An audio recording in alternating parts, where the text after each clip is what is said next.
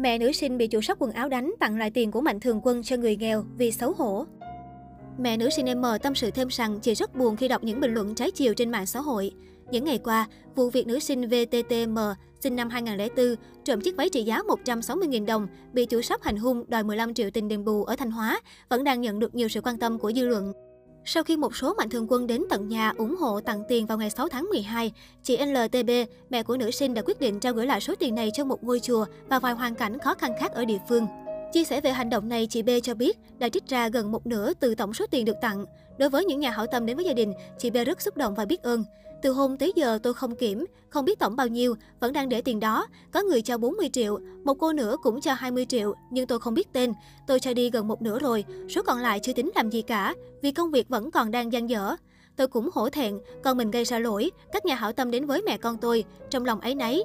Giờ mẹ không khóc, không đau, không buồn, thì mẹ để trong lòng, chứ còn mình phạm tội mà lấy nước mắt ra chia sẻ với mọi người thì không nên, chị B tâm sự. Trước nhiều ý kiến tranh cãi trên mạng xã hội, chị B đều đọc được và cảm thấy rất buồn vì bản thân chị không như lời đàm tiếu. Chị B cho hay, gia cảnh chị được xếp vào hộ nghèo của xã. Chồng mất, một mình chị cán đáng nuôi bốn miệng ăn. Tiền học của nữ sinh M và các em trai đều do người mẹ nghèo một tay cán đáng từ khoản thu nhập cày cấy ruộng và chăn nuôi gia súc. Nhiều người đến ủng hộ không phải ủng hộ cháu, họ thấy hoàn cảnh gia đình khó khăn nên ủng hộ tôi nuôi mấy đứa nhỏ. Nhiều người không hiểu đánh giá tôi, chứ nhà tôi đúng nghèo thật.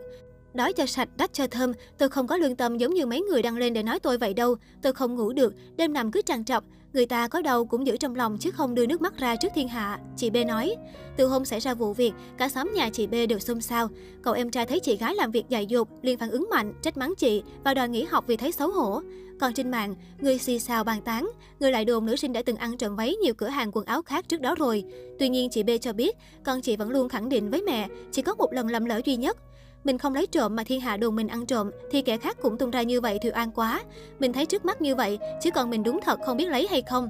Tôi hỏi con là, mi có lấy của ai cái chi nữa không? Thì nó bảo không, con lấy một cái váy 160 ngàn thôi.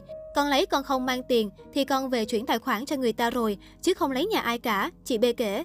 Trước mắt chị B chỉ muốn con được nghỉ ngơi, ổn định tinh thần, còn chị lo xong xuôi công việc nhà cửa. Phía shop quần áo không liên hệ gì với gia đình chị B từ hôm xảy ra vụ việc. Còn nhà trường đã xuống gửi lời thăm hỏi, phân tích để nữ sinh thấy được lỗi lầm của mình và cho mờ nghỉ học ít hôm để ổn định tinh thần. Tôi không trách chi vợ chồng nhà Hường vì con nhà tôi đã xa rồi, còn lương tâm người ta ra răng thì để họ tự đánh giá. Gia đình tôi nông thôn cũng không biết gì để mà thuê luật sư. Tôi đã làm đơn hòa giải, dàn xếp thỏa thuận giữa cô Hường và nhà tôi chứ không phải kiện, chị B chia sẻ.